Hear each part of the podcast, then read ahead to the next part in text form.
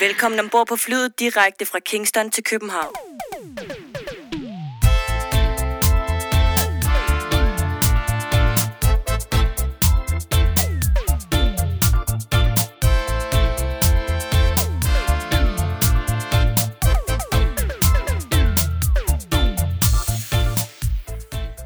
Du har tunet dig ind på podcasten Fra Kingston til København. Historien om reggae i Danmark. Podcasten, som går bag de personer, som har været med til og en del af at forme reggae i Danmark fra midten af 1970'erne og frem til i dag. Vores mission er at give ordet til mennesker, som har gode historier at fortælle, og på den måde skabe et bredt historisk billede af reggaeens udvikling i Danmark. I denne podcast kommer vi til at tale med musikere, sangere, DJ's, selectors, skribenter og journalister, som er og har været en del af dansk reggae-historie. Vi er Jørgen Husum og Lars Larsen. Velkommen til.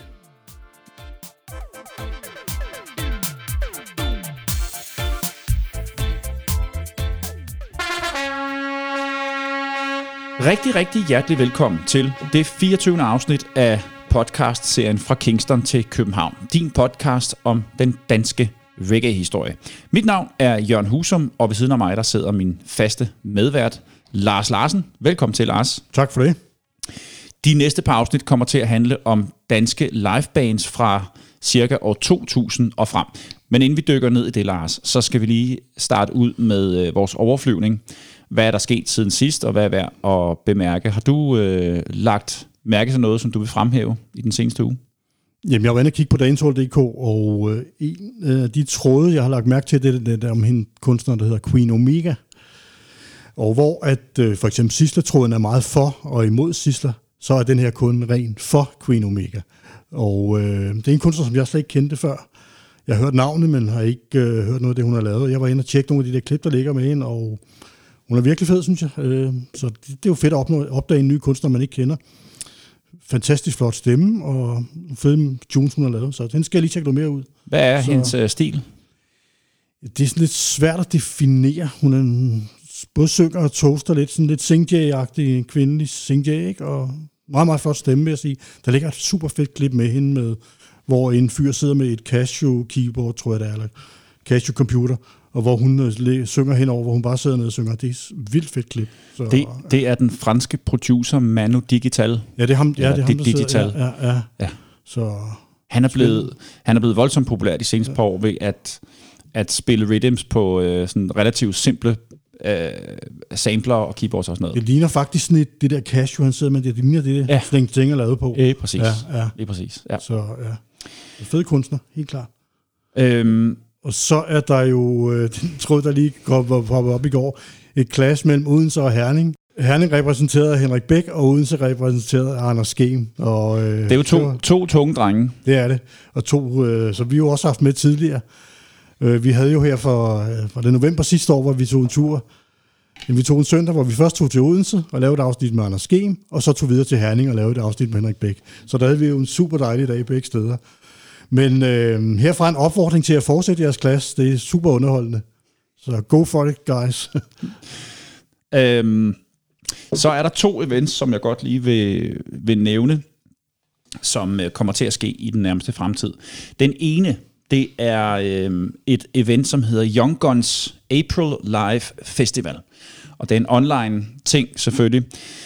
Det sker den øh, 18. april, og inde på Facebook, der er en, øh, en en, øh, hvad hedder sådan, en begivenhed, hvor man kan læse lidt om det. Den hedder altså Young Guns April Live Festival, søndag den 18. april. Og øh, hvis man læser i beskrivelsen derinde, så handler det om tre øh, unge, betegner de sig selv, unge selectors. Det er Felix Mogens, Jonas og Mathias, som øh, hver har deres genre inden for reggae. Og de skiftes så til at spille tunes, og, og det kan man altså følge via det link. Men altså gå ind på Facebook, og så øh, led efter det event, der hedder Young Guns April Live Festival. En stor opfordring herfra. Der kan man få alt muligt blandet, uanset om man er til dub, eller steppers, eller dancehall, eller roots. De spiller det hele. Så det er altså søndag den 18. april. Så er der også et event, som øh, sker lørdag den 8. maj. Det er et event, der hedder DOP i Skaterparken ude i Vandløse. Og det er også et online event. Men øh, det er et event, som går under navnet Fred og Fordragelighed i bydelen. Og jeg er ret sikker på, at vores øh, gæst i dag, Tormod Holm, han kan fortælle lidt mere om det, fordi jeg mener, han er en del af dem, som arrangerer det. Det er som sagt lørdag den 8. maj mellem 14 og 18, og det er, øh, det er, det er dem, der hedder Eternity Records, som er med til at arrangere det. Og der er flere kunstnere, som øh, optræder live. Blandt andet en af vores tidligere gæster, Emma Chirono, som øh, synger roots reggae. Så er der ham, der hedder Tuko, som øh, ja, han synger også en form for lovers, dub, tung roots. Super fed sanger. Så er der Tormod Tegner, som jo nok er tegnesangen mest for, for børn, men alt sammen reggae selvfølgelig. Så er der en fyr, der hedder Unge John. Så er de repræsenteret ved øh, Superpower Sound. Kender du dem? Nej, det kender jeg ikke. Det er et, jeg tror det er et relativt nyt sound. Super fedt sound. Det hedder Super Power Sound. Prøv at gå ind og tjekke dem ud, både på, både på Instagram. Jeg har ikke fundet dem på Facebook, men på Instagram, der findes de. Og så er der fredstale, og der er også en surprise. Og de skriver ind på, fa- på, øh, på Facebook, der også er god juice. så det er skide godt. Det kan ikke gå helt galt. Men altså, det er Eternity Records, og det er jo Tormod Holm, der er bag der, og så Andreas Youngblood, som står bag Eternity Records. Det er altså DOP i Skaterparken, og det er den 8. maj 2021 fra klokken 14, mener jeg det er. Det kan man gå ind og tjekke ud der. Så fik vi styr på det. Dagens overflyvning, det tager os videre til det næste nye segment i vores, øh, i vores introduktion her, Lars, af programmet, nemlig Larsen anbefaler. Hvad har du til os i dag? Jamen, jeg har en kunstner, øh, som jeg mener er overset og undervurderet. Det kan jo godt være, at når, når jeg siger det her, at folk derude siger, at ham kender vi godt, ham har vi lyttet til i mange år, men, men så er det jo fint nok, så lige en reminder, men jeg tror, der er mange, der ikke kender ham. Det er en fyr, der hedder Lincoln Thompson. Lincoln, Lincoln Thompson, Thompson, ja, ja. okay. Jamaikaner, øh, som boede i London i, i det meste af sit liv. Øh, en fantastisk sanger. Øh, super, super flot stemme. Meget unik stemme. Øh, sådan i lyse register, nærmest falset, når han synger. Og jamen, han synger virkelig godt. Og øhm, samtidig øh, er han en, en super dygtig øh, ja, komponist hedder det jo vel, øh, super gode arrangementer. Han øh, adskiller sig lidt fra de fleste roots reggae kunstnere fra den tid ved, at han, hans nummer ofte har øh, en del flere akkorder end, end i normal roots reggae. Og han har lavet en, jeg tror han lavede fem eller seks albums. Øh, i, han lavede en del, han, de første lavede han i slutningen af 70'erne, og så lavede han et par stykker i starten af 80'erne. Mm. Og så gik der nogle år, før han lavede, han nåede at lave det sidste album i 1997. Øh, han, kort før han døde. Han døde i 1999. Han blev desværre kun 50 år. Han døde af cancer i, i 1999. Øh, men en fantastisk kunstner. Øh, ja, og som sagt det der med, at ja, det, det, jeg tror han, øh, jeg tror du vil referere til det han laver, Jørgen, som noget god lytte reggae. Mm.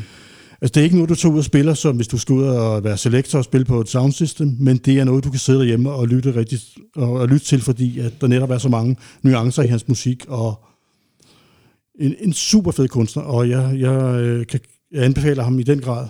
Varm anbefaling herfra. Og, øh, og så, så lægger vi jo, jeg har jo taget nogle albums med, som vi kan tage nogle billeder af, så vi lægger lige de albums op på Instagram, så man lige kan se de covers der. Jeg fandt lige ud af, at øh, jeg var lige inde og kigge på Tidal og på Spotify, og der ligger desværre ikke ret meget med ham. Der ligger kun nogle enkelte sange, så hans albums ligger desværre ikke tilgængeligt på, på streamingtjenesterne. Og så, så, så hvis man skal have fat i noget af hans musik, skal man selv ud og jagte det. Men jeg vil tro, man kan finde det på, på Discogs måske, og på eBay og sådan noget, ikke, hvis man bliver interesseret i det. Men, Hvad, kan man høre det på YouTube? Ja, man kan formentlig også finde det på YouTube. Der kan man jo næsten finde alt efterhånden. Ikke? Så Lincoln, Lincoln Thompson, Thompson. og and the Races hedder de. Og nogle gange Lincoln Thompson and the Royal Races hedder de også. Ikke? Men dem kender jeg godt. Ja, Royal Races. Jamen, det er jo dem, han, det er jo dem, han, det er jo hans, øh, kan man sige, band.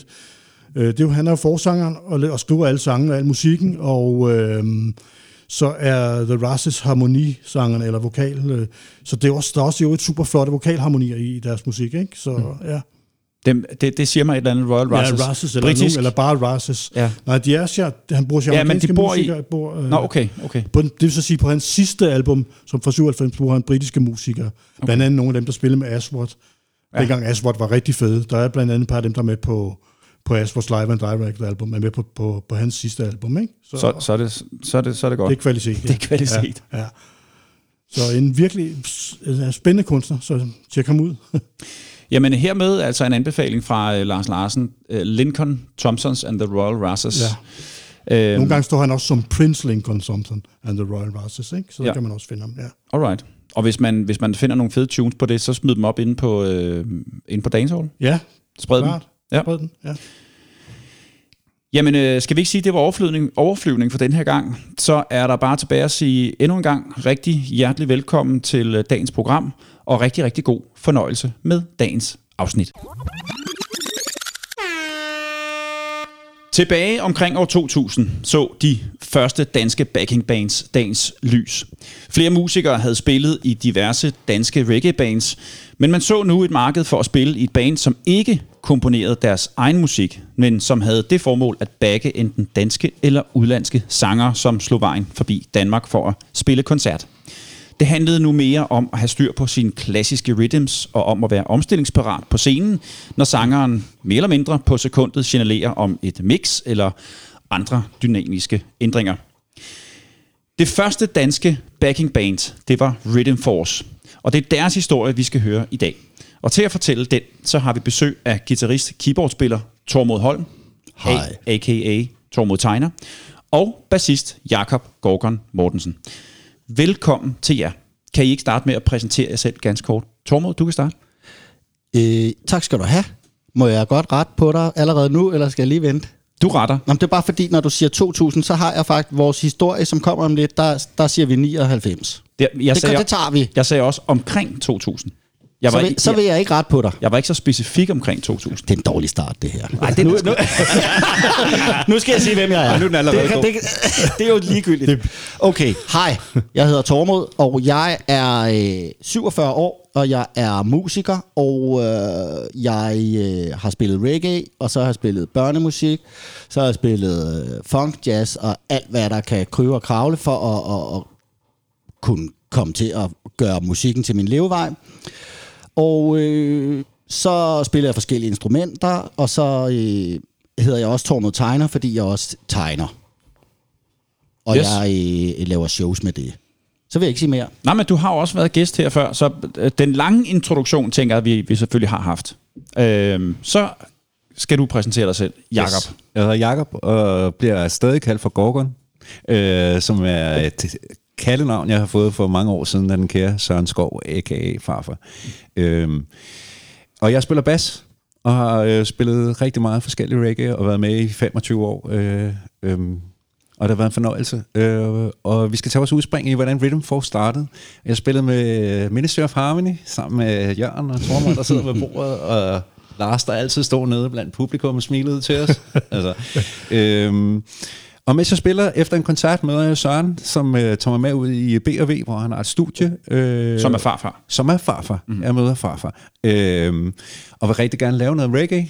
Og vi begynder at lave lidt reggae derude til at starte med med øh, Emil, Emo, og øh, også med Job Bobby, som, øh, som øh, farfar har øh, hvad det hedder, øh, kontakt med. Ja, Ja, for- og ret hurtigt får øh, jeg Tormod med, og så øh, har Søren sin øh, keyboardspiller, Daniel Musinski, som er en gudsbenået keyboardspiller og Moog-spiller, øh, som har spillet i alt muligt hip-hop og funk og øh, også reggae.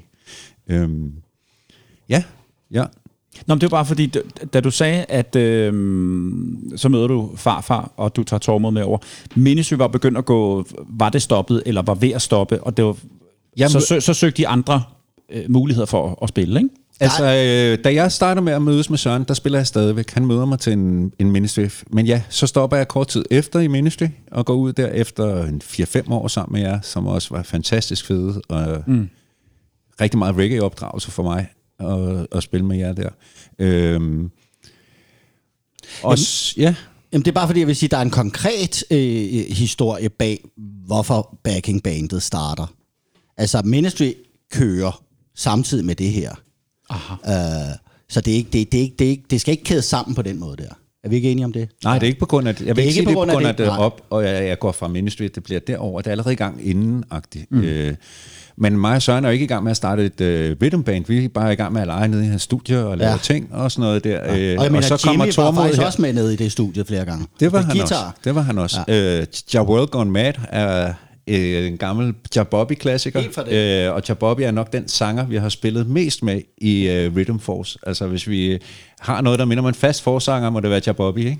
Jo, Altså, altså, øh, så stor... han er øh, det mest øh, øh, øh, gennemgående element i, i Rhythm Force. Det er Job Bobby. Det er Jabobby. Ja, ja, det skal han have. Men nu vil jeg komme helt konkret med den historie, som ligger bag etableringen af Danmarks første backing band. Er det okay? Roll with it, Tormod. Det er sådan, land. det er, det er sådan, at vi er nogen, og I er alle sammen med, der forsøger at etablere en reggae-komité, der skal lave mere reggae i Danmark. Og den komité øh, arrangerer en stor koncert i Pumpehuset med mange reggae-navne fra det danske miljø. Det går ikke så godt. Hvad år er det? Økonomisk er det, set. øh, 8, 99? 99. 99, ja. Okay, ja. Og, øh, og vi har lagt nogle penge i, i øh, at, at skulle lege stedet. Øh, det var meget dyrt. Og øh, vi taber så en masse penge, og de penge skal hentes ind, for det er penge, vi ikke har. Vi er alle sammen pædagogmedhjælpere, stort set. Tami er, jeg er, du er, og, øh, øh, og, og, og hvem der ellers er med. Så er det, at øh, ham her, Tami, som jeg også lige skal knytte et par ord til. Tami er den øh, legendariske Chen Ono, øh, a.k.a. Mr. Chin, a.k.a. Øh, Tami Thor Ono Bjerresø øh, op fra Lyngby.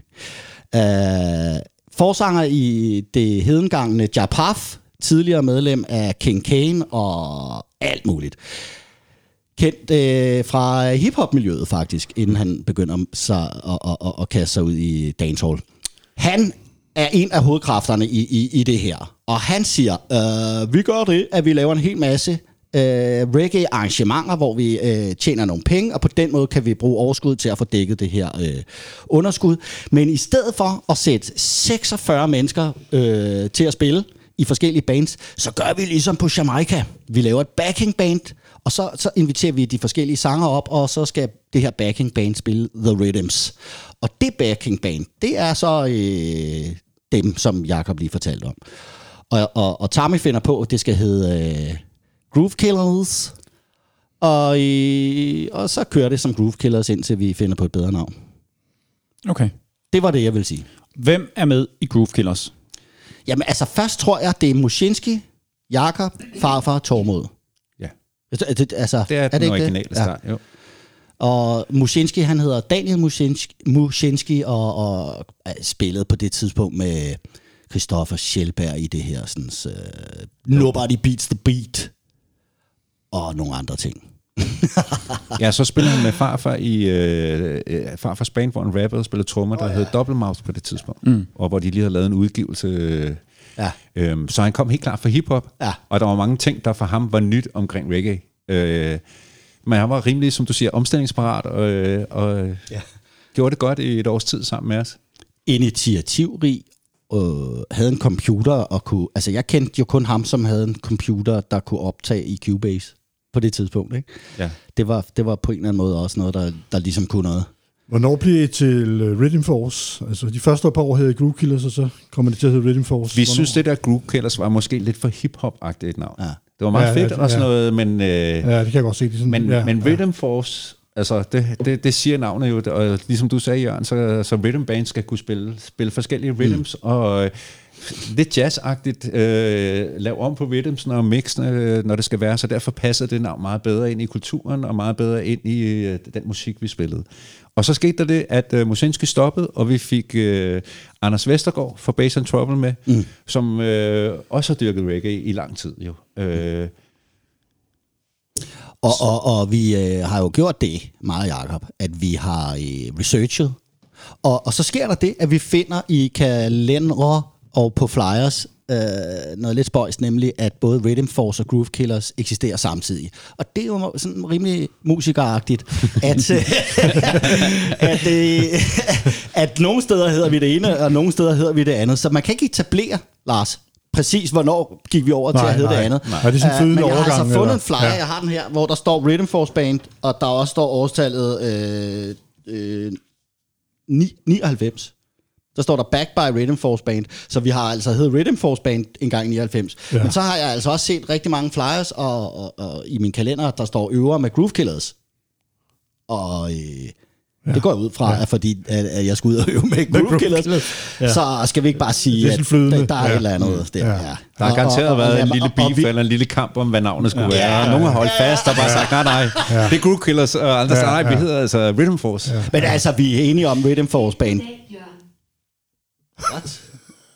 Vi er enige om, Jacob, Rhythm Force Band, det er det fedeste navn. Og det 100. synes vi alle, alle fire. Ja. Og når jeg siger alle fire, så er det fordi, at da Anders kom med, så er det ligesom om, så kørte vi med Anders derudad, og så det er ligesom de fire mand der. Anders, Jakob, mig og, og farfar, der, det er ligesom, det er Rhythm Force Band. Hvem spiller I med øh, sammen med Groove Killers? Eller hvem backer I på det tidspunkt, inden I hedder Rhythm Force? Altså, øh, jeg tager det lidt listeagtigt, er det okay? Fordi øh, så, så, så tager vi den her flyer, ikke? som er fra 99. Der står der, øh, at vi har backet Alawi, Ding Dong, Anche, Yardi Maroon, Agafa, Miss, Mr. Chin. Mine øjne er blevet dårlige. Shorty, Pervers, Little Tasha, Context, Lyrical D, og så plus mo- More. Altså, Som om, som, dem, som om det, det, det er noget det første, ikke? Prøv at høre, det der var meget Ja. typisk aften, Ja. og det kender du også, Jørgen, for når man laver et, et lidt for løst arrangement, ja. øh, hvor at dem her var hvem, dem, der stod på. Så der er sikkert et par stykker af dem, der er gået Ja, ja, ja. ja. i stå ind i Tivoli med en flaske rom, eller uh, who knows. Og så er der dukket tre-fire andre op på aftenen, man ikke anede skulle optræde. Ja. Og som nogle gange er kommet ind til en og sagt, hey, spil den her rhythm i øh, backstage-rummet 10 Ja. ja. minutter inden vi skulle på, eller et eller andet, ikke? Altså, Og det er, jo, det er jo lige præcis den der store forskel mellem at spille i sådan en fasttømret bane, ja. hvor man arrangerer numre og øver det samme ja. gang for gang, til at så skal man bare lige sådan Yes. yes. spille i den her rhythm. ja. Og så... Øh, Og der må jeg lige ja. ja. tænke noget til det, for det giver jo nogle fantastiske oplevelser, men det giver også nogle ja. øh, fatale oplevelser nogle gange. altså det fantastiske er, at man, at man jazzer sig igennem det her, og nogle gange oplever en helt fantastisk groove på, fordi ja. det bliver meget øh, improvisatorisk at komme videre i det, så det hele ja. er nyt, mens man spiller det. Ja. Faren er, at når man laver de her improvisationer, eller prøver at gøre de her ting, at man også nogle gange falder helt igennem. Så det er jo ikke som at gå ind og høre, når man hørte uh, Ministry of Harmony, hørte man jo et sæt, der var gennemarbejdet med blæser og B-stykker og dubstykker, og her skete der også de ting, men nogle gange mere tilfældigt. Ja. En, en klassisk øh, problematik er hi-hat-initiativet. Den, den, det er den, du nævner i bilen, Jacob. Ja. Og det er, at øh, der skal ske noget. Vi har spillet de samme fire takter i ring øh, et par minutter, og nu skal lige ske noget, og så, er der, så, så bliver der lavet rull på trommerne, og så er ned, og så bare hi-hat. Men det, altså, det kunne være, at farfar havde tænkt sig, at der også skulle være rhythm til den hi-hat, eller et eller andet. Ikke? Altså, der er ikke rigtig nogen, der griber den. Der, der, det, der, det ender, der, han tager en chance. Vi skal break den ned. Der, der, der ender med kun at være sådan en, en hi-hat. Det er jo Og nærmest, Der, det er jo ikke meningen. Men det, det er jo nærmest sådan et sprog, der bliver udviklet Præcis. mellem Ja. dem, der nu står på scenen, ja. Som, øh, ja. som ingen har aftalt på forhånd, men som bliver, bliver stærkere og stærkere, jo flere gange man spiller. Så lærer man hinandens ja. udtryk og signaler at kende. Og, Og det, og det spændende her, det er jo, at øh, øh, vi lærer undervejs. Sådan vil jeg sige, det var. Øh, jeg havde ikke spillet i rhythm band før, og jeg havde heller ikke oplevet så mange af dem, så det var noget, vi undersøgte, eller nogen fortalte os lidt om, at så er der noget, der hedder mix. Og, øh, og det der med, at øh, for eksempel man kan øh, gå fra øh, rytmesektionen til bass og tromme og bla bla. Når I Det er, jo, lavede det er jo noget, vi, vi øver os i undervejs. Altså, det er der ikke noget, Altså, øh, øh, vi har ikke læst om det i en bog i hvert fald. Mr. Chin, Tommy, øh, var rigtig tit det første opvarmning på mm. Øh, mange Rhythm Force shows. Øh, Mm. Og det gjorde jo, at vi kendte hans ting rigtig godt. Så det var, kunne være en god start Ja. med ham, fordi at, øh, man vidste, hvad der skulle ske, og hvis den blev pro- improviseret over det, jamen så var det også til at finde ud af mix 1, mix 2, mix 3. øh, ja, ja. Altså, øh, jeg henter lige noget kaffe, I snakker bare videre. det gør vi. Når I kørte de der improvisationer der, mm.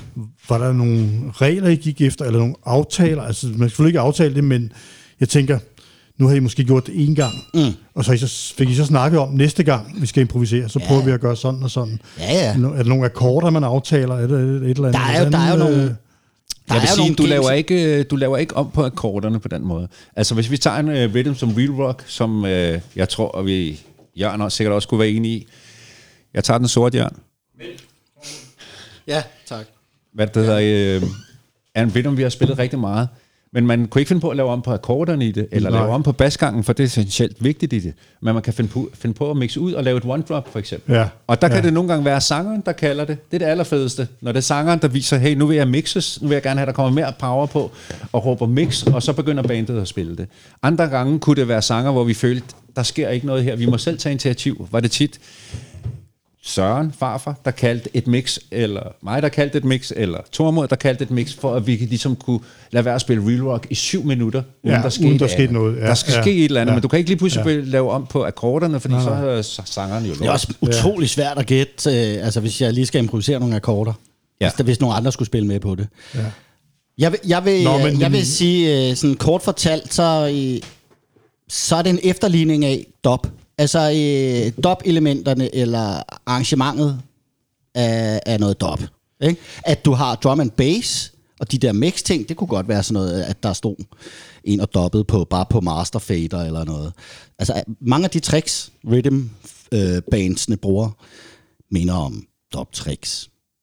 Det vil jeg, det, den, den, øh, den vil jeg lige slynge ind her. Ja, og så er der jo hele Ragamuffin og dancehall ja. Som netop også bygger op på DJ's, og hvor du står og mix. Det er jo også der, mixet ja, Ja, kommer fra. Ja. Altså, der står du og live mixer på en øh, master fader. Ja, det er nok mere Øh, dancehall end det er dop. Ja, at man ja det, på- det, det, det der mix-tingene i hvert fald er kommet. Så kan man sige, at alle det der med at doppe ud og lave bass og rhythm Ja. og sådan noget, er jo meget reggae-live-ting Ja. at gøre, og også indspilninger, øh, øh, hvor, hvor det sker i. Men, men, men især det der mix hørte sig til, mest til, til dancehall. Jamen det er, og, og min point er, at man efterligner nogle fænomener, der allerede er i genrerne eller i miljøet. Ikke? Altså, øh, når vi, øh, vi- begiver os ud i, at det er skanksene, man skal høre rytmesektionen, så er det jo noget, man, man har oplevet på en på en eller anden dop-produktion, og det der, du siger med mixene, det er jo, det er jo noget, man har set øh, DJ's, der har, har, har øh, lagt underlægning til en eller anden toaster, stå og gøre. Ikke? Det er jo det, vi prøver at efterligne. Vi, vi efterligner også det der wheel. Ikke?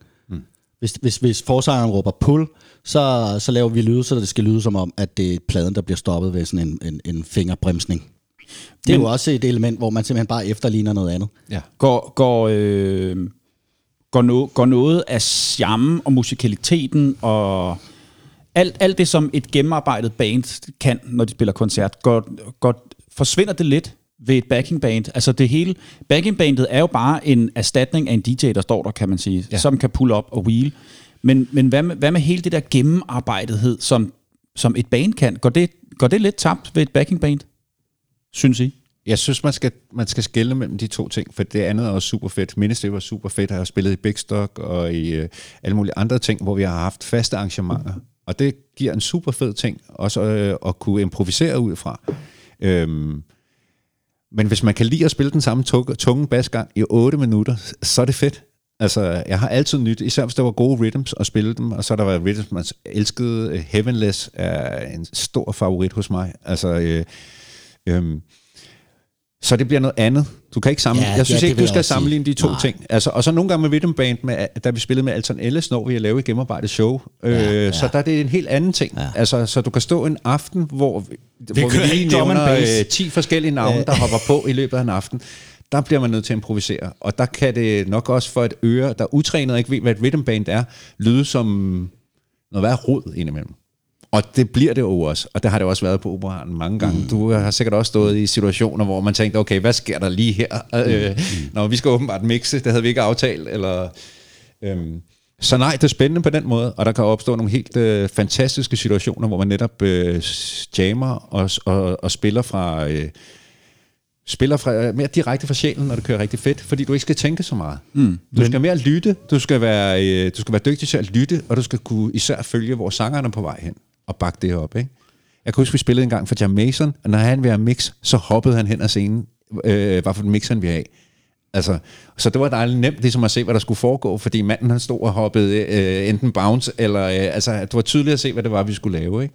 Øhm, Hvor jeg vil så nej, sige- jeg synes, det er en udfordring, og en jazzmæssig-agtig udfordring i at kunne følge sanger, følge hinanden og finde på ting. Øhm, Men det blev vel aldrig sådan en ren jam, vel? Altså, der var et udgangspunkt med en kendt rhythm, som I... Men det er ikke jam. Det er ikke, Ja, nej, ja. nej.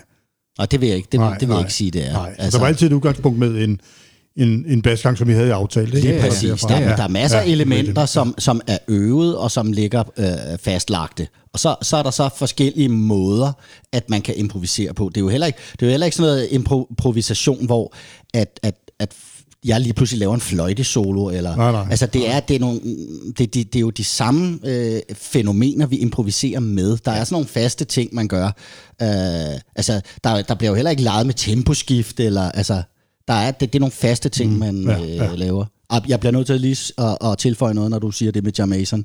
Fordi det der med, at forsangeren giver signaler, der synes jeg nemlig, Lady Saw havde noget helt særligt, ikke? Hvor, øh, hvor det bare er sådan en hånd øh, om bag ryggen, så publikum ikke kan se den, og så sådan levende gøre med sine fingre, hvad det er, vi skal. Og det var svært at tolke, synes jeg. Mm. Sådan, en, sådan en hånd, der bare sådan... Mere af det ene, mindre Ja. af det. Hvad betyder det, ikke? Der er mange forskellige måder at give signaler på. Men det er godt, du siger det der, Lars, for det er rigtigt, vi improviserer ikke, at vi begynder at spille et nyt nummer. Altså mange af mine improvisationer, eller hvad kan man sige, fills, jeg valgte at lave, var enten, var oftest at spille mindre af basgangen. Spille Ja. den samme basgang, ja. men tage nogle par toner ud af den ja. i et vers, fordi ja. altså, så kom der en dynamik, der ligesom ja. ja. bragte os lidt ned. Ja. På den måde var det en improvisation, jeg godt kunne finde på at lave selvstændigt, for jeg synes, der, nu skal der ske et eller andet. Altså, og det var især i de situationer, hvor vi så har spillet real rock i Ja, ja, 8 otte minutter i streg, ja. ja. fordi der skal fire kunstnere på, eller et, et eller andet, og de stopper ikke, Der er før der kommer nogen og hiver den ned. Altså, så nej, vi laver ikke om på sangen på den nej, måde, okay, men okay. vi tager elementer ind og ud, øh, og hvis du har en rigtig god lydmand, så sørger han jo for, hvis der lige pludselig er rhythm, og lægge noget echo på det, eller så gør, som er Tormod og andre gør selv, har en uh, delay-pedal, så ja. man kan gøre det. Eller, Ja. Altså, Ja, øh, ja.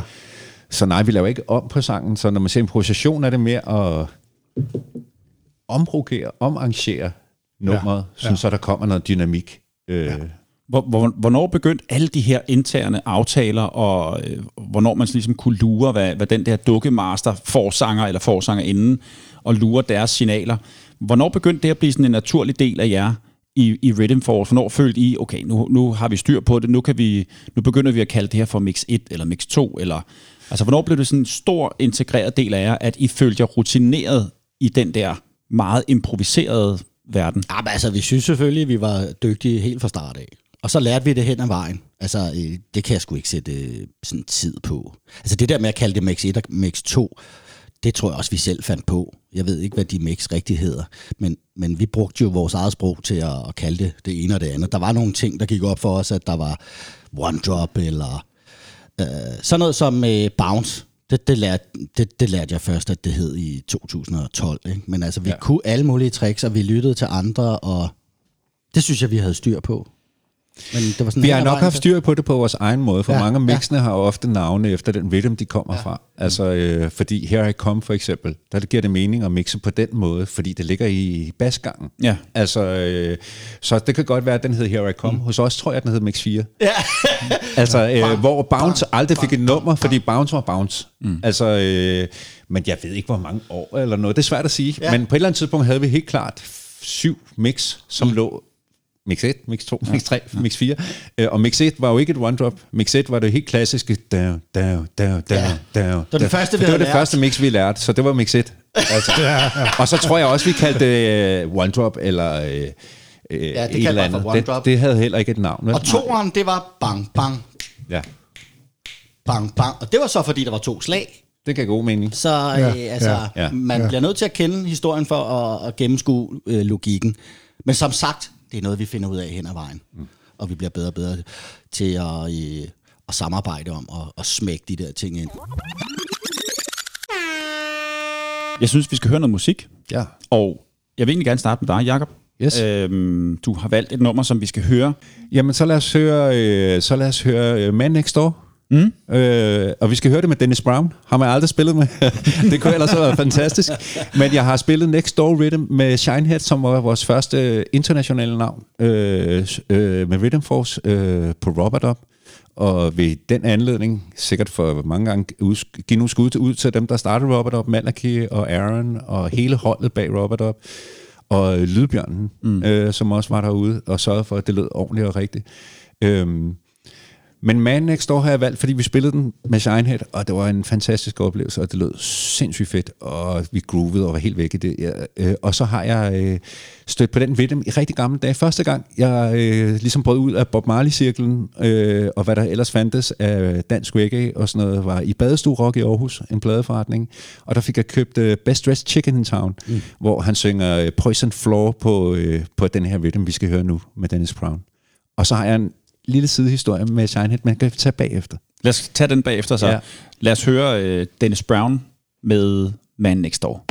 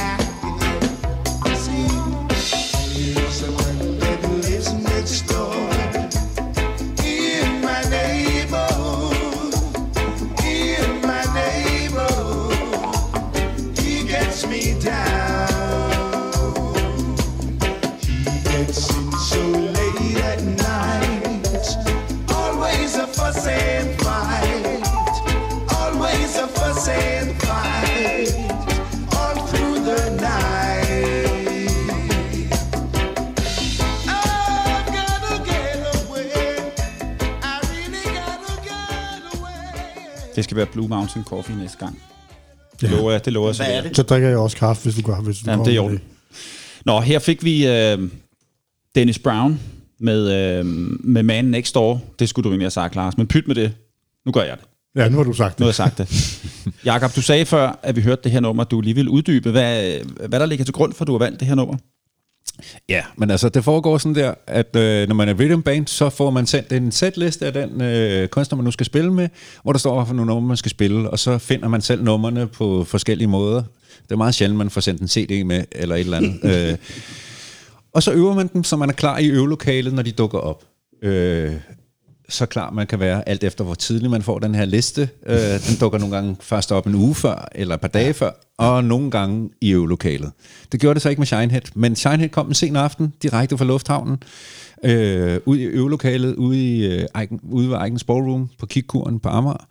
Øh, i, øh, som man forestiller sig en rigtig amerikaner øh, i rigtig rootboy-udstyr, armybukser og en yes. lille vest, og mega sej, og så, ja, sorry Shinehead, men mega stiv. Altså, øh, og vi begynder at spille det her igennem, og vi kommer rimelig langt igennem sættet, og han nyder det, han sveder, og han ligger på gulvet og spræller, og er i Ja, sit S. Han ja. synes, det er fedt. Vi skal så mødes dagen efter øh, for at øve øh, videre. Ja, han drikker også en... Jeg vil øh, bare lige sige, at det, han ligger, at det er jo rock and roll. Det er, Det er jo simpelthen med uh, altså en, en whiskyflaske i højre hånd, og så bare som sprallemand ligger han på gulvet, og så venstre hånd, det er bare mic'en, ikke? Synge, synge, drikke, drikke. Det var fucking fedt. Det var virkelig sjovt. Næste formiddag mødes vi så, samme dag som vi skal spille jo. Øh, og der kommer han så i øh, pressefoldet bukser og øh, hvid silkeskjorte og går rundt og præsenterer sig igen til hver bandmedlem. Hej, øh, jeg har Shinehead på engelsk selvfølgelig. Øh, og vi står altså lidt løgn der. Jeg siger, hey, don't you remember you were here yesterday and we played almost all your numbers? No, is that right? Og sådan noget. Sådan, yeah, that's right. And uh, do you remember what you promised us to pay us? And he was, altså, han blev bleg et øjeblik, og så var vi sådan, nej, nej, rolig, rolig. Og så øh, gik vi videre med det, og han faldt til ro, og vi, vi, jeg synes, vi lavede et rigtig godt show med ham. Øh, og at det mindes alt, der, Og han det var er meget sjovt. Lad mig fortælle en ting som musiker, så kan det være en... Øh, kan man gå op og spille sådan en show her, og virkelig nå at få sit hjerte med i det, og føle, at man spiller nærmest sit eget sæt. Og det kan være en fantastisk oplevelse, og det var det den aften med Shinehead.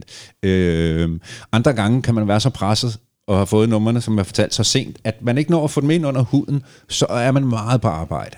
Øh, men det der var en af de aftener, hvor tingene glid, synes jeg, og var, var, var virkelig fedt. Øh, så derfor skulle uh, Man Next Door Rhythm med, for den spillede vi den aften helt kanon fedt, synes jeg. Med Øh, Shinehead. Med Shinehead.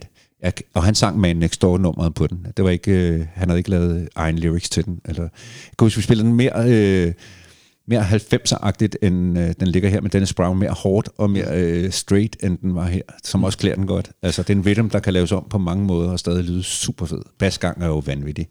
Og det er jo også en af de ting, man kan med som backing band, det er, man kan, selvom du spiller en klassisk rhythm, så kan du lave den om på en måde, så den, den får et helt andet udtryk, ja. men det er jo stadigvæk den. Det er stadigvæk den. Grundtunen er jo stadigvæk Man Next Door for eksempel, ikke? eller Ja. ja. Real Rock. Ja, Ja. Real Rock. Er Real Rock også en af de rhythms, du har spillet mest? Ja, det tror jeg. Ja, ikke? Er du Ja, det er ikke vanvittigt. syg, mand? Punani. Nej, den har jeg ikke spillet så meget, Den men jeg, jeg er enig med Jacob i, meget. jeg er enig med Jacob i, at øh, var det Heavenless, du sagde? Heavenless. Er en af de fedeste rytmer, faktisk. Ja, den er virkelig fed. Er det en monsterfed basgang? Monster fed, og den er så fed at mixe på. Ja. Altså, fordi du kan øh, sagtens lade trommerne køre videre og begynde at hive lidt bas ud og ind i mixet. Ja, præcis. Og øh, den er virkelig... Øh, den ligger godt til et øh, rhythm, rhythm band. Kan I ikke prøve at fortælle lidt om øh, nogle af alle de kunstnere, I har spillet med, og måske nogle af de oplevelser, I har haft med dem? Nu har I fortalt om Shinehead, men I har jo spillet med mange flere. Jeg vil gerne fortælle om en af, synes jeg, vores øh, højdepunkter som Rhythm Force, og det var at spille med Alton Ellis på øh, øh, Silkeborg øh, Festival. Og lige nu, når jeg sidder og snak- snakker, så har jeg glemt, hvad det er. Nick. Nick hedder Nick, han. Sangild. Sangild, øh, som jo ikke var alene om at arrangere det, men som virkelig løftede en byrde fire år i træk for at sætte en øh, flot, flot reggae-festival i øh, stævne ude i skoven midt ude i Silkeborg.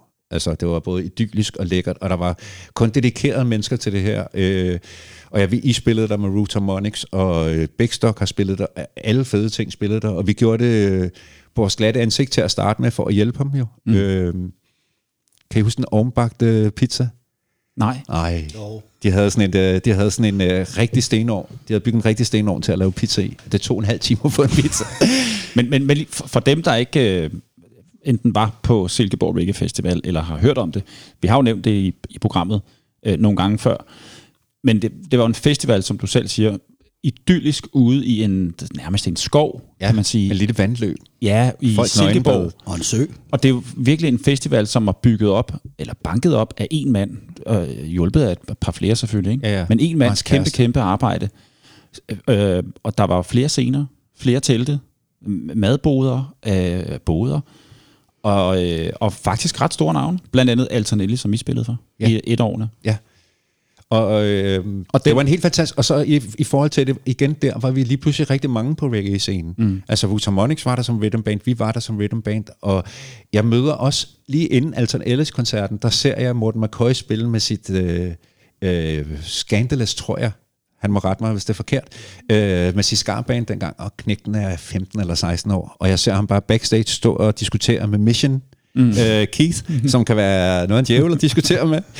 Som og den der host. knægt på 15 år, han giver sig bare ikke en tødel. Altså, man må bare se, hvor meget saft der var i ham, øh, og stadig har haft fornøjelsen af at spille med ham i øh, Klump med raske penge. Øh, men det var fedt at se, så mange vi lige pludselig var.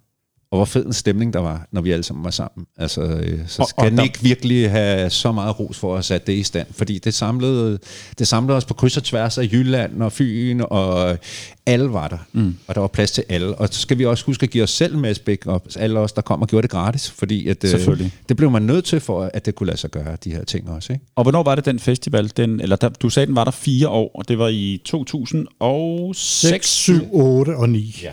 6, 7, 8, 9. Kan du se, hvornår vi spillede med Alton Ellis? Det var i Det var syv. i 7, ja. Ja. Og Alton Ellis, øh, det var et af de shows, vi havde fået øvet rigtig godt igennem. Vi havde fået sat øh, blæser på, så vi havde en blæsertrio, der havde fået tjekket ting ud, og vi har haft god tid at øve det. Vi har haft setlisten i ordentlig tid, så øh, det lå virkelig godt til os. Der var meget roots, øh, der var ikke mix. Altså det her var, som du snakker om, arrangerede sange, mm. øh, og ikke improvisationer på den måde, andet end hvad du lige selv kunne finde på øh, i mangel af bedre. Øhm, men han dukker op i et dejligt lille øvelokale i Silkeborg, sammen med sin kone og sin søn. Og er en ældre mand, men han er så smilende, og hele familien er så smilende, og han fortæller altså, så blidt og roligt, hvordan det hele vil foregå, og hans søn synger alle sangene i øveren, for han skal spare sin stemme. Øhm, og så går vi i gang med at øve, og der er bare så fantastisk en stemning i det øvelokale. Og du har sikkert også været i øvelokale, hvor det bliver hektisk, og sanger råber af en, og altså... Øh, men det her var som at være sammen med en, man kendte rigtig godt. Mm. Altså, øh, fordi han var så cool. Hvis han skulle overrette noget på blæsersektionen, så stillede han sig over ved siden af den med det største smil på, begyndte at stå og tjekke lidt, og så viste han bare sådan med hånden, hvordan det skulle være. Ikke noget med at stoppe hele bandet og sige, hey, wrong, you have to. Bare overstå og danse ved siden af dem, smile, og så vise, og så rettede de ind, og så var han thumbs up, og så fortsatte vi. Så det var, øh, og så var det en fantastisk koncert. Øhm, Johannes var med på guitar, fordi Anders Vestergaard af en eller anden årsag ikke kunne være der.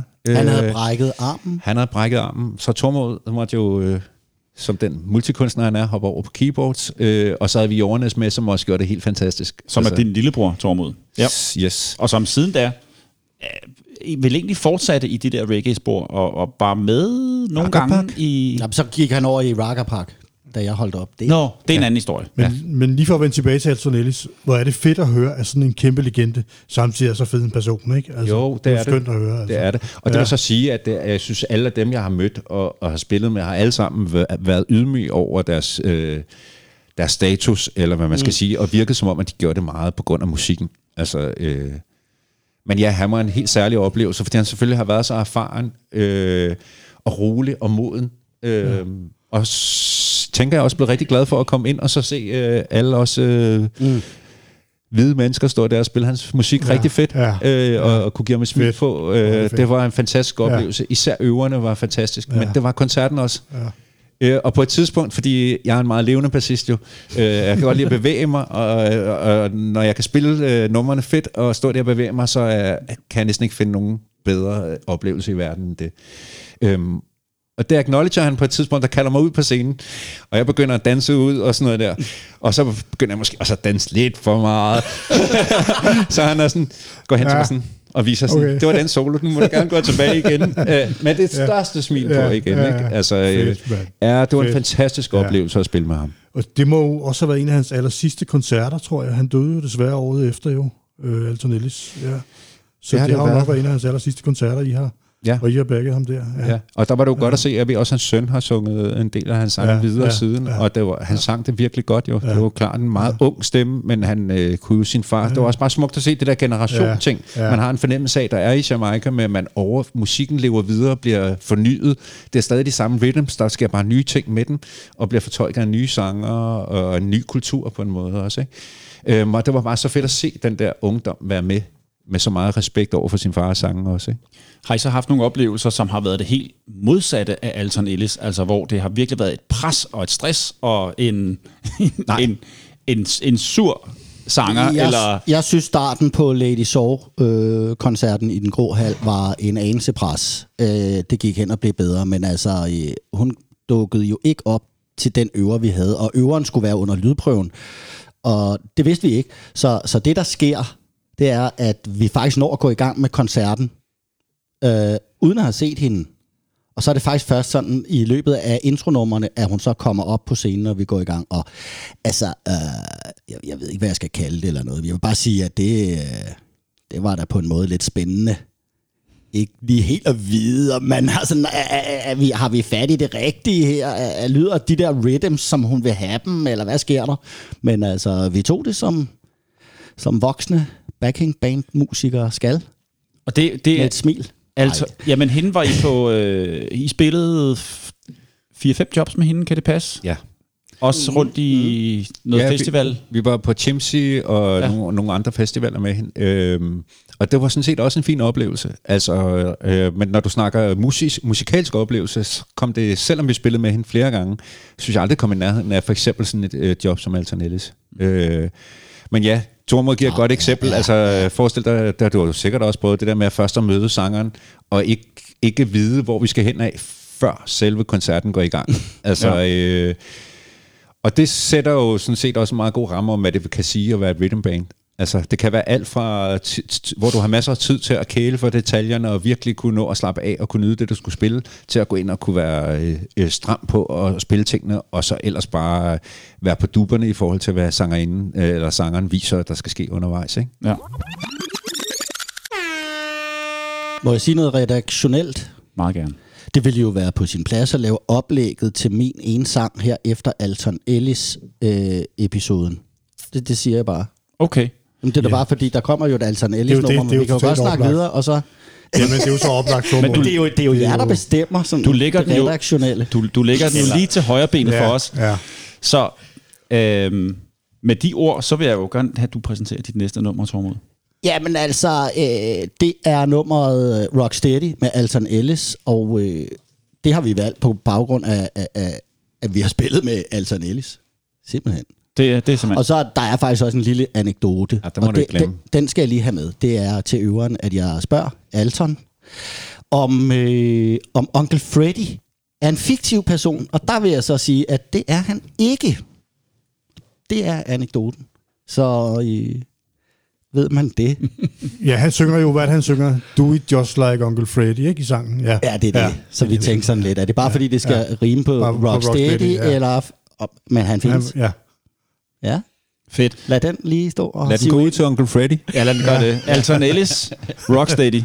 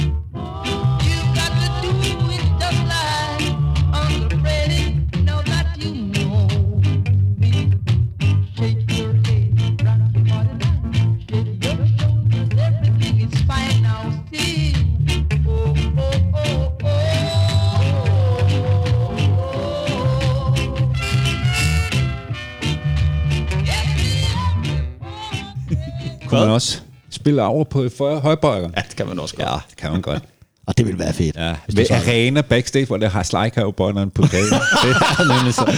Det husker jeg tydeligt. Det var Altonellis her med Rocksteady. Og lige for at- runde den af, super fedt at høre historien om Altonellis. Og igen, som jeg sagde før, det er jo fedt at høre sådan en, en, et kæmpe navn, og sådan en legende er samtidig så sød og rar. Det er så fedt at høre. Øh, men I har jo også spillet med mange, øh, rigtig mange andre store navne. Og et af de største navne nogensinde her i Danmark er jo Big Stock. Og dem har I jo også øh, backet. I blev deres faste backing band, ikke, når de var på turné. Og øh, I har nogle gode oplevelser med dem, blandt andet i 2005 på Roskilde Festival. Ja, altså... Øh, lad mig lige gå lidt tilbage, for vi farfar var jo trommeslager i øh, Rhythm Force, og øh, Big Stock opstod jo rigtig meget nede på, på Stengade også, hvor de opstod som sound system og øh, begyndte at forme deres øh, ting dernede. Øhm, så da de lige pludselig fik en udgivelse og skulle til at på turné, så øh, var det jo oplagt. Farfar skulle lige finde ud af først, om han både kunne spille trommer og rap. Øh, og fandt så ud af, at det kunne han så ikke. Og så fik vi jo øh, Christoffer Schjelberg, a.k.a. Stungun, ind som øh, trommeslager. Øh, så var vi stadig Rhythm Force, bare med Schjelberg øh, på trommer. Øh, ja, og så havde vi æren af at være med til at spille for, for Big Stock, og det var så fedt og en lækker ting, fordi vi har jo alle sammen været stået og spillet for ingen mennesker på Dexters, syv mennesker, der kommer ind og hører os, eller et eller andet, ikke? Mm. Og lige pludselig så spiller vi for udsolgt pumpehus, og øh, altså, øh, og, og det, det er så Alle flyvende festivaler. alle festivaler, men der, hvor det virkelig sådan går op for mig, hvad der er, er sket med reggae, det er på Roskilde 05, hvor øh, Big Stock spiller arena fredag aften, eller ikke engang aften, vi spiller på et eller andet tidspunkt. Jeg kan ikke Det er lørdag klokken to eller sådan noget. Det øh, skal nok passe. Øhm, men der er proppet. Altså, der er og hele vejen ned til arena er, halvfyldt. Altså, så der kan ikke komme, altså, der kan ikke komme folk ind. Og drengene var sådan, sæt jer ned, og så sat 25 mennesker sig ned, øh, øh, smed en klo i vejret, og, og folk var bare helt væk. Der var så meget hype på Big Stock. Øh, jeg kan huske på et tidspunkt, vi sidder ude backstage, øh, kvarter før, og er rimelig nervøs. Altså, det er første gang, jeg er på Roskilde altså, øh, og skal spille, så det er jo kæmpe stort. Og Dwayne, han stikker så lige hovedet ud på scenen, eller går lige hen over scenen, og så rejser der sig bare allerede et brøl de her 20 minutter før, eller en halv time fra publikum. Og jeg kan bare huske, det føles som, at jeg skulle på øh, en rushebane, som jeg bare nærmest ikke ture. Altså, det gav bare sådan sug i maven. Øhm, og så går vi ind og spiller den her koncert, som jeg bestemt ikke husker øh, musikalsk på nogen måde. Jeg aner ikke, om vi spiller godt. Øh, men det var som et adrenalin-rush på 45 minutter. Ja. Start, slut, det var det. Men det var jo en kæmpe oplevelse at se. Og samme år, og det er der, hvor det ligesom virkelig slår igennem, at nu er der sket noget med reggae i Danmark, spiller Josh's Crust, som er farfar-projekt også, sammen med Philip øh, og Chabobi og Tugo og forskellige sanger, øh, som er helt klart reggae-dub-ting. Vi spiller også, der er jeg også med, øh, og Natasha spiller øh, samme år. Så der er altså tre danske, øh, virkelig øh, kvalificerede reggae-optrædener på Roskilde det år. Det var jo helt vildt. Så, gik man, så var det ligesom ud af operaens øh, skørter, og øh, at, at altså, nu var der sket noget. Ja, Ja. ja. Fantastisk at kunne gå ud og spille med nogen, der fangede dansk publikum. Se, Og der vil jeg sige, en sidste sløjfe på det er, at jeg kan huske fra Pumpehuset, det der publikum, vi havde til Big Stock, og som jeg også har set til mange andre reggae-ting, er så dejligt blandet. Altså, det er fra børn yes. til teenager, til vores alder, til midt imellem alderen, til vores forældres alder, som også godt kunne lide reggae fra Bob Marleys tid. Ja. Og, og det er øh, virkelig lækkert at spille for så mangfoldig ja. en, en gruppe af mennesker. Altså, at, at musikken samler folk på tværs af generationer. Øhm, så ja, det var helt fantastisk, og der havde vi 4-5, fire år, og en tre turnéer med, med, med, med Bækstock, tror jeg det blev til, ikke? Med jo, men det er igen sådan noget med, hvordan man tæller og det ene og det andet. Det, ser det er også lige meget, men det var fantastisk. Ja, ja. Altså, øh, Jeg vil bare lige uh, tilføje der, da du sagde, uh, at da den slår igennem 2005, eller hvad det er, der, altså, uh, der er det jo sådan, at historikerne kalder det for bølgen. Der er, har været noget... øh, Den første er vist nok Knacks, Tøsdrengene og sådan noget, og så det her, det er den anden. Mm. Den starter der. Det, det er der nogen, der kalder det. Det vil jeg bare lige sige. Helt sikkert. Som sådan fact. Men det er, jo, det er jo den bølge, folk kalder for dansk bølgen ikke? Startende med Big Stock. Mm. Og så kommer Klumpen og Raske Penge, og Og det er så, det er så den Og tredje, alle dem da de ikke? kommer. Ikke? Det er mm. så den tredje. det ved jeg ikke, om hører Ja, med ja. under den anden, eller... Jamen, der er nogen, der går op i sådan noget. Ja. De må, de må Øhm, skrive. og fortælle os, hvordan det hænger Og sammen. vi skal slet ikke glemme, at I også har spillet med Natasha. Nej. Mm. Det kunne jeg godt tænke mig at høre noget om. Altså, øh, vi var jo backing band for Natasha de, i to-tre år, inden hun får lavet sit album. Øhm, og jeg har været med til at skrive Real Sponsor og spiller bass og guitar og på det. Og, og hende optrådte vi jo også med både fede steder, hvor der kom mange mennesker. Men jeg kan også huske en Ja. Stenkade-koncert. Den første koncert, min dejlige datter Luna er inde at høre, øh, hvor vi står 20-25 mennesker på Stenkade og hører Natasha. Altså, der er næsten pinligt halvtomt. Altså, jeg kan Eller hvad man skal sige, ikke? Ja. Øh, så vi har jo været med til at se, hvordan hun voksede i det, og hvordan det lige pludselig blev dansksproget. Øhm, og så helt naturligt, jeg havde desværre beef med hende på det tidspunkt, men helt naturligt, så bliver hun jo nødt til at få sit eget band, for vi spiller både for Big Stock og Josh's Crust og Rhythm Force arrangementer, hvad vi ellers stadigvæk har med øh, andre artister, og øh, så hun får jo så startet øh, et nyt band op, øh, Rackerpark, som også bliver et rhythm band jo. Øh, og de bliver jo startet af den årsag, at Tammes og hende blev enige om, at hun skal have sit eget band. Ikke? Mm. Øh, men indtil da, så havde vi jo fornøjelsen af at spille med både hende og Karen McCooper, altså to gudsbenåede sanger. Og hvem er, hvem er med i Rocker Park?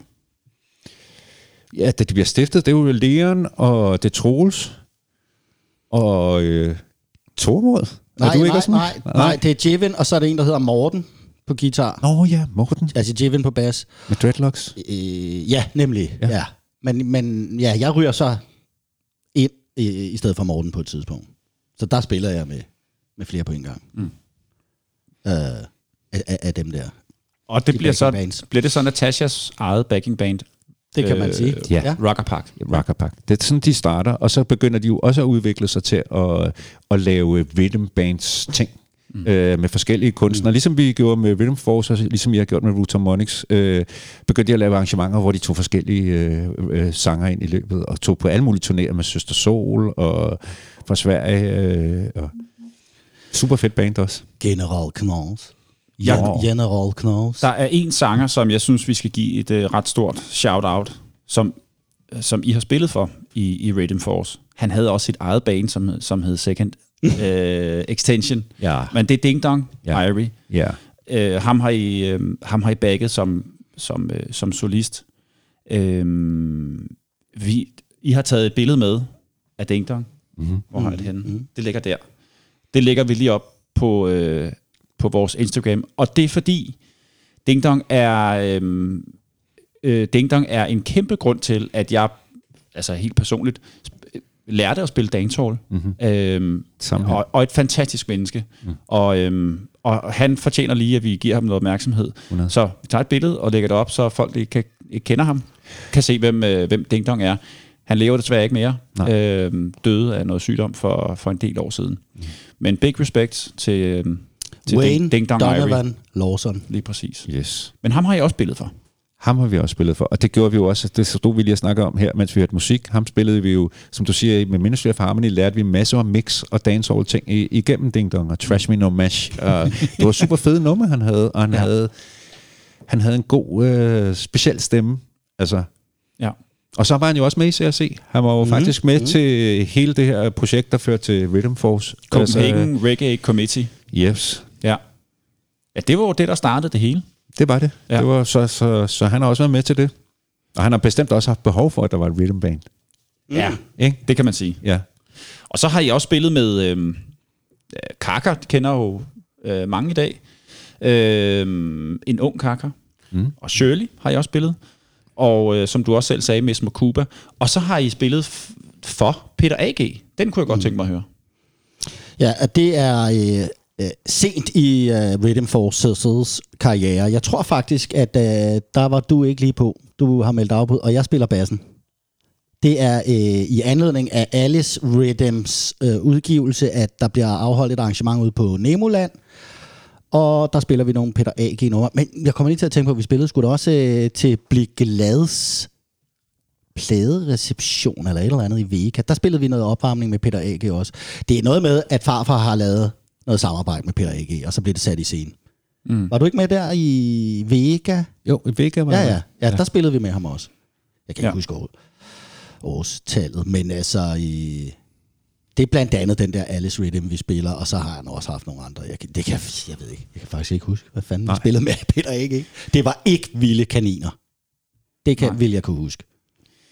Ah, jo, det var det sgu derude på Nemoland, men ikke, men ikke, men ikke i Vega. Okay. Ja. Øh, der er en historie. Øh, Rhythm Force har spillet en del på Robert Up. Eller på Stengade Oh, yes. 30. Ja. For alle mulige øh, jamaikanske sanger. Ja. Der er en af dem, som, øh, som, hvor jeg godt kunne tænke mig at høre historien. En øh, half pint historie. Yes. Mm. En varm augustdag, og et anlæg, der ikke ville, og en lydmand, som var på overarbejde. Kan du ikke prøve at fortælle den historie? Jacob? Jo, det kan jeg. Og alle, der har været på Robert Up og øh, kender Stengade 30, ved, at øh, sådan augustdag, hvor det er brandvarmt, så er der bare varmt derinde. Og backstage-rummet i, øh, på, på Stengade er der en aircon, der ligger nede i en kælder, og det er ligesom at sidde i en sauna. Øhm, og anlægget går simpelthen ned, fordi det er så varmt, så det bliver ved med at slå fra, fordi forstærkerne overopheder. Øh, så koncerten bliver udskudt og udskudt, og Half Pint er en ældre herre på det her tidspunkt, der sidder med hånden ned i is for at holde sig kold, og hans øh, manager er så tæt på at hive stikket op til flere gange, for det er så utjekket, synes han. Men Half Pint er igen en øh, cool legende, der bare sidder, ja, yeah, ja, yeah, easy, i i og sådan noget, og bare venter på, at det sker. Og der er det der, vi lige skal sende nogle skud ud til Lydbjørn, Bjørn Winem, som øh, simpelthen formår at få en 3-4 stykker til at bygge nogle kabler til ham, så vi kan sætte forstærkerne ud i et rum, hvor der er køligt nok til, at de ikke slår fra hele tiden. Men det tager jo selvfølgelig et par timer, men manden får det her anlæg til at, at fungere, og vi går op og får øh, øh, gennemført en god koncert, og han går glad derfra, her- Half Pint, ikke? Øh, Ja, altså Robert var et fantastisk sted til ja. de der. Jeg elsker de der, jeg, altså nu snakker vi arena før, øh, men den musikalske ople- de bedste musikalske oplevelser, jeg har haft, hvor man virkelig nyder at spille, har, er jo operaren eller Stengade 30. Nogle af de små tætte steder, hvor du virkelig kan mærke, når der bliver varmt. Pitstop i Kolding bliver jeg også nødt til at sende øh, skud ud til, hvor jeg både har spillet vanvittig koncert med Raske Penge og Klumpen, hvor vi måtte have to mand til at stå og holde mixerpulten øh, fordi det hele gyngede, og der var ved at ryge ned sit stativ. Altså, øh, og igen, så bliver der så varmt, så alle er gennemblødt af sved. Ikke? Mm. Og den energi giver bare, så kan du mærke publikum mm. så vanvittigt. Altså, øh, Der er jo heller ikke nogen tomme rum sådan et sted, vel? Altså, der, og der er heller ikke noget, der hedder en øh, privat backstage. Det er fælles. Det er fællessalen. Eller gratis ølrummet. Så, ja. så, så, så der er jo god stemning. For helvede. Ja, så er det jo ikke, så er det jo ikke størrelsen på, på, på scenen eller, eller antallet af publikum, der afgør, om, om det er en fed koncert. Det kan lige så godt være på, mm. ja, på operan.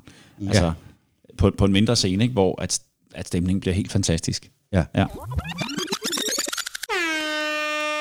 Nu øh, snakker vi lige Peter A.G., og du har jo som dit andet nummer, Jakob, har du valgt, at vi skal høre Knacks med Safari. Ja, det var fordi, I bad os om at vælge nogle reggae-numre, der virkelig har betydet noget for os. Og Gnag Safari er det reggae-nummer, der bringer mig ind til reggae. Som 10 år øh, hiver min far mig med i Saxkøbinghallen, og vi hører øh, Gnags live, og jeg drøner rundt som en lille knægt halvt, der hører lytter og bare helt benovet over, hvad der foregår. Øh, og så går vi så ind og køber, øh, dagen efter går vi ind og køber øh, Safari-albummet. Øh, og jeg er i mange år skudt på, på Gnax fra øh, Safari til X og også den blå hund. Altså, øh, der fik jeg rigtig meget reggae. Jeg havde ikke, øh, jeg havde ikke nogen i min omgangskreds, der kunne føre mig videre fra Tosh og Marley og Gnax. Der var ikke nogen, der lige sagde, hey, der er også Dennis Brown, eller du skal også lige høre... Øh, altså, den bredde havde jeg ikke på endnu. Øh, så derfor var de super vigtige for mig. Øh, og så er det så vanvittigt godt produceret, synes jeg, stadigvæk. Altså... Øh, så øh, jeg tænkte, hvis der var et nummer, hvis jeg skulle øh, grive, grive helt ærligt ned i barmen og sige, hvor var det, du blev fanget, så var det Knæk Safari. Safari. Ja, det var det. Selvom øh, teksten også er lidt skør og sjov, øh, så elsker jeg det nummer stadigvæk. Det kommer her. Lad os høre det. Det er Yes. Knacks med Safari fra 1900, og hvornår, Lars? Og det ved jeg faktisk ikke. 1982. Det er rigtigt. 1982. Yes.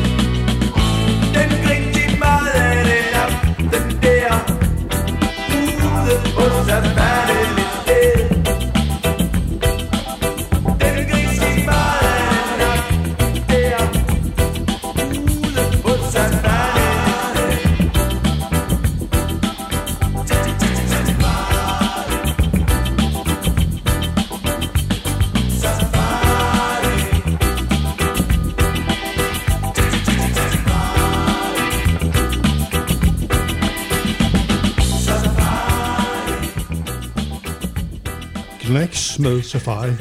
Og øh, for det album, der hedder Safari, og formentlig udgivet på genlyd. Det er jo udgivet på deres eget pladeselskab, Genlyd, Ja. øh, og deres eget studie, øh, som skulle være helt specielt bygget op. Nu øh, siger jeg kun, hvad jeg har hørt. Jeg ved ikke, om det er sådan, men der skulle øh, efter sine have tre vægge med træ, og så skulle der være en stenvæg nede i den, anden, i den, i den ene ende, som har givet en helt særlig lyd. Og det har i hvert fald givet så særlig en lyd, øh, at øh, for eksempel Steelpult har indspillet True Democracy på, på genlyd. Øh, og det er simpelthen med genlyd label. Øh, Øhm, og det synes jeg er stort, altså at vi allerede dengang har haft nogen, der kunne lave så god reggae-lyd, at et band som Steelpulse er kommet og indspillet her. Den er også fra 82, tror jeg. Det passer godt. Det er helt klart også det, de har shined bedst. Altså mm. Gnax elsker jeg for Safari og X og Den Blå Hund. Og så skal der lige laves en lille sidehistorie, når vi nu er i gang med Gnax, og det er jo deres percussionist fra helt gamle dage, Mads Mikkelsen, som stadig er udøvende reggae-musiker og øh, spiller percussion i Big Stock og øh, Eckerston, og altså stadigvæk er en øh, dynamo, ligesom Tormod der ved siden af os. Øhm, så øh, hele det der Aarhus-crew i gamle dage var, var, var hårdt. Altså, mm. det var de jo. Og jeg har jo har også haft det andet at spille med Glad, som er jo, kan man sige, en udløber af, af, af det. Og også øh, kærlighed til folket, hvor både Peter A.G. og Master Fatman er ligesom inde og bakke op om hele den der Aarhus-ting, øh, som var voldsom på det tidspunkt. Ikke? Og så, så, så kan man ikke nævne Aarhus og reggae uden at nævne Ole Brockmann. Det vil jeg lige sige. Ikke at han har noget at gøre med, med, med Gnax og, og genlyd. Men, Det har men han da sikkert. Er, det er sikkert ham, der har lavet Han har lavet jointsene ude bag i. Ja, lidt præcis. Ej, jeg vil bare, jeg vil bare Ja. ja. nævne ham i den her sammenhæng, fordi når du nu, Jakob, siger Aarhus og reggae, så er han bare også synonym på Aarhus og reggae. Ja. Ja, Big up til Don Brock, præcis. Så som hele Aarhus Ole crew. også hedder. Ja, hele Aarhus crewet. Ja. Ja. Okay. Øhm, Jamen, alle i Aarhus. ja. Jeg vil gerne høre lidt om... Jeg vil gerne høre lidt om... Uh, Rhythm Force har jo også spillet med Michael Rose. Ja, Fortæl det om er rigtigt. Øh, Michael Rose lavede vi backing for i øh, Silkeborg på den reggae festival der. Øh, hvad vil du vide? Jamen, hvordan det var, og hvordan var han, og ja. var det en god oplevelse? Ja, det var en meget fin oplevelse. Jeg vil sige, øh, at øh, ja, hvorfor trækker jeg lidt på det? Jamen, det kan Jakob få lov til at fortælle. Fordi vi, mig og Jakob har jo aftalt, at vi kun vil snakke om de aller, aller fedeste ting. Og så lige den der, der var lige noget der med, med måske ikke lige helt at kunne huske teksten. Og han laver også en fejl, der lige... Øh, jeg, kan, jeg, jeg kan ikke lade være med at nævne det. Han kommer til at sige, øh, thank you, Stockholm. Det kan jeg godt Det er, så, huske. det er sådan en lille, det er sådan nogle små ting der, der gør, at det er rigtig, rigtig fedt at spille med en kæmpe legende, og wow, hvem har ikke synes han var den sejeste overhovedet. Altså Rock Palast 81 med Black Uhuru. Det er da bare rock. Var Philip ikke uh, guitarist på det Ja, job? Der snakker jeg selvfølgelig om. Philip Knudsen? Det var jo heller ikke et fedt job, fordi at, øh, jeg var jo ikke med. Men jeg så koncerten. Jeg kan, altså- vi har prøvet et sammenstykke i dag, hvorfor jeg ikke var med, og hvorfor jeg så koncerten Ja, alligevel. Ja. Og det har vi simpelthen ikke kunne blive. Jeg tror, jeg var det. udsat for en bilulykke, eller et eller andet. Du kan jeg, også, hvad du har sagt, det bliver ikke fedt nok til mig. Og det så kunne jeg, jeg, tager kunne lugte allerede. Jeg tror, det var noget med det der, med bilulykken og sådan noget, og du var ikke klar endnu, fordi der var sådan et eller andet fysisk. Var med, det Jevin, der spillede bas? spille. Nej, Der. det var Adam Risla papir. Aha! Ja, ja, så- Yes, fra Bushbeater. Ja. Fedt. Okay, og så Philip på guitar også. ja. Han er jo et far til højre øje. Ja. Ja, Risla. Og, ja, og, øh, og så har du ret, det var Philip Knudsen, der kom ind på noget øh, øh, rytmegitar. Og så bliver vi nødt til også lige at nævne en, en, en mand, som øh, desværre er gået bort lige her for nylig, læste jeg. Øh, det er en percussionist, der bliver hævet ind til, til live-gigget. Det er Fedder Kenchi, eller Mr. Kenchi. Jeg siger Fedder Kenchi, fordi det kalder Leon ham, fordi Leon er hans fætter. Mm. Han er nok øh, som jeg er ikke helt sikker på, at det er sådan her, det er, men det er noget med Rasta Bird, som er forgængeren, Larsen, du ved det, Rasta Bird er forgængeren for Bushbeater. Altså, det er noget af det, altså, Det er noget af det aller, aller det første er noget i af det Danmark. tidlige, det Og her. Aalborg og, Crew. der, og der er Kenji med, som Ja, jeg husker ja, det. Han var lige med på den der Michael Rose-koncert. Så på en eller anden måde var det nærmest ikke Rhythm Force. Nej. Mm, den er, den er, der er vi lidt uenige. Men det må have... ja, Han er jeg desværre tænker, gået bort, øh, Fætter Kenji. Her for nyligt, ja. Ja. Så øh, shout out til ham også, deroppe.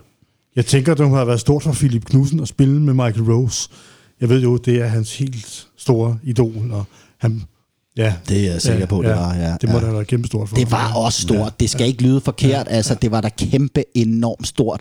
Men måske er man bare sådan lidt øh, en perfektionist, og når der så lige blev bøffet lidt hist og pist, og han glemte en linje, og hvad ved jeg, så øv. Ikke? Øh, men sådan er livet. Det går nok. Så det var Michael Rose.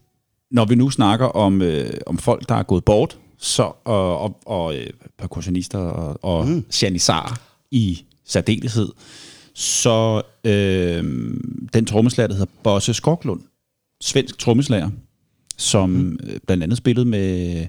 Øh, øh, nu røg den lige væk. Tony Ellis. Tony Ellis og Babatunde. Mm. Ah, Øh, legendarisk svensk trommeslager. Også trommeslager for Peps Persson. oh, Ja, Ja. ja. ja Peps Blod, Blodsband eller sådan noget. hed de. Ja, og, ja. Og, og, ja, han døde desværre her i op, ja. weekenden.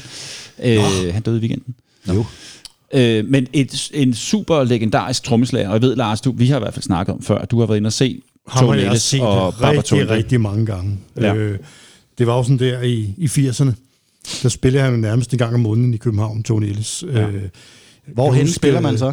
Jamen, ofte i noget, der hedder Saltlager, som jo ikke Saltlager. findes mere. Ja. Det er jo der, hvor planetariet, hvor planetariet ligger nu Ja. på Gamle Kongevej.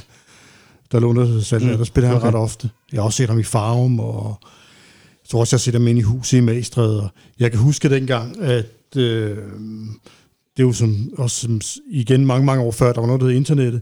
Jeg kan huske, mm. at jeg hver fredag købte jeg politikken for at se øh, politikken i byen. Ja. Og der stod alt muligt om, øh, hvad der skete i weekenden af koncerter og sådan noget.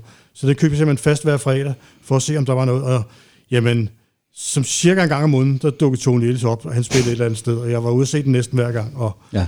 Det var fantastiske koncerter dengang, øh, kan jeg huske. Var det, var det inden du skulle ud med post, eller bagefter? Jeg tror, det jeg var gjorde det, inden jeg skulle ud med posten. Så, ja, Han skulle vel selv. Var det ikke dig, der leverede? jo, det var mig, der lavede politikken. ja. Nej, men ja. i hvert fald et lige shout-out til, øh, en Bosse, legendarisk ja. ja. trommeslager Bosse. Ja. Øhm, en jazz-trommeslager, blues-trommeslager, men i særdeleshed også en reggae-trommeslager. Øhm, da jeg læste om hans, øhm, om hans død, så var jeg nødt til at lige gå ind og, og tjekke ham ud og, og se lidt på YouTube. Og det, der slog mig, det var, at øh, udover at være en super, super dygtig teknisk trommeslager, så, så, havde, så var hans lyd på trommerne meget ligesom øh, Sly Dunbar. Altså meget sådan dæmpet tammer og en lille tromme, som lød meget som, som Sly Dunbar. Og hvis man går ind og, og YouTuber nogle øh, koncertklip med Tony Ellis og Barbara Tunde, så vil man kunne se det derinde. En helt fantastisk trommeslager.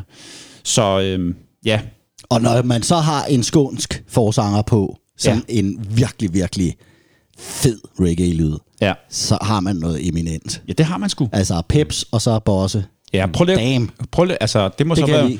nu har vi haft uh, Larsen anbefaler, men jeg vil lige anbefale, at man går ind og tjekker Peps Persson. Mm. Det er Roots. Uh, han begyndte jo, Han, han har en god udgave af Steer It Up, øh, Ja. hvor han synger Styr den op. det gør han. Men han, begy- han, han begyndte, han har jo også spillet meget andet op, øh, end, end reggae, men, men koncentrerede sig meget om reggae sådan efter slut 70'erne, mm-hmm. og lavet masser af fedt. Ja. Så det skal man lige gå, gå ind og tjekke ud der. Er det tid til at høre øh, det, det sidste nummer for i dag, tænker jeg? Det er jo Tormods tur. Og- ja, og- men ja. Og ja, men, men der, er vi, der er vi ude i, at jeg synes, du skal præsentere det. Jamen, så vil jeg gå i gang med at præsentere et nummer lavet af et, øh, det amerikanske orkester, der hedder Fishbone. Ja. Fordi øh, det ville have været alt for oplagt at tage noget fed roots reggae her. Det sagde du også Da sidst, jeg- du var her. Ja. Men Og- det og- tænker og jeg, så at tænker dem, jeg- der lytter til det her, Ja. de hører allerede fed roots reggae. Men derfor kan, Ja, ja, måske jeg ikke bestemt, hvad du skal høre. Det er slet ikke Men det. du har ret, jeg kunne have valgt Men alt muligt andet. jeg du havde det, helt ret. Jeg havde ja. det som minimum af dig forventet. Ja. Det ved jeg ikke, Running Away eller sådan et eller andet. Kan du ikke spille den så? Jamen altså, Running Away er et pissefedt nummer, men lad mig komme med mit oplæg her. Ja. Altså, øh, i 90'erne, der øh, spillede jeg rigtig meget reggae, og så hørte jeg alt muligt andet ved siden af. Ikke? Altså, blandt andet Fishbone, fordi de både er funky og øh, spiller reggae. Og øh, Hvem er de? jeg skal ikke... Øh, jamen, det er et øh, amerikansk funk reggae band. Jeg, jeg, jeg kan sgu ikke sige så meget om dem, fordi øh, at det er så spiller- meget deres eget. De spiller næsten også metal ind imellem. Ja, altså, ja, er også ja, ja, ja. De kommer, øh, de kommer samtidig med Living Color, som alle kender. Mm. Og det er den der metal-funk rock, ja. som Chili Peppers tager op bagefter. Men de her er mere innovative, og så er de jo pikke fede altså, til at svinge. Og, og forsangeren synger både øh, og, og har soul. Okay. Øh, og så, så, så er, er bassisten jo berømt for sin antenne øh, dread. Han har en, en, en solo dread, der står fra, selvfølgelig lige fra isen, og så går den altså også bare en halv meter op. Og det er noget med, at den grounder ham, han har nogle stråler kørende der. Det er lidt ligesom, Siger han selv. Det er lidt ligesom David Hines. Han hedder Norwood. Fisher. Ja. Fucking fed. Øh, både slagbass og så også øh, groovy reggae bass. Hvad hedder nummeret? Unyielding Conditioning. Det kommer her.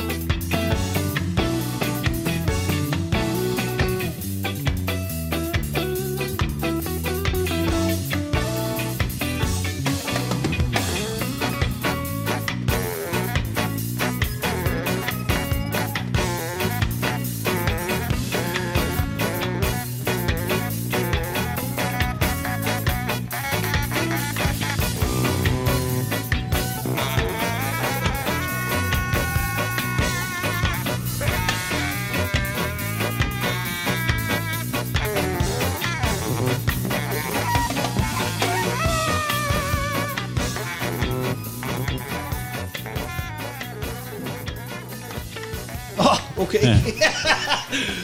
det svar vil du bare ikke have. Her, der hørte vi Fishbone med Unyielding Conditioning. Og øh, jeg har jo vores to gæster, Jakob og Tormod, bas og guitar og keyboardspiller i, øh, i Rhythm Force. Hvor er Rhythm Force i dag? Ja, altså, øh, mig og Jacob øh, sidder lige her hos dig. Men øh, altså, farfar laver øh, Expressen og alt muligt. Anders Vestergaard er med i noget, der hedder Son of Son. Noget øh, hiphop.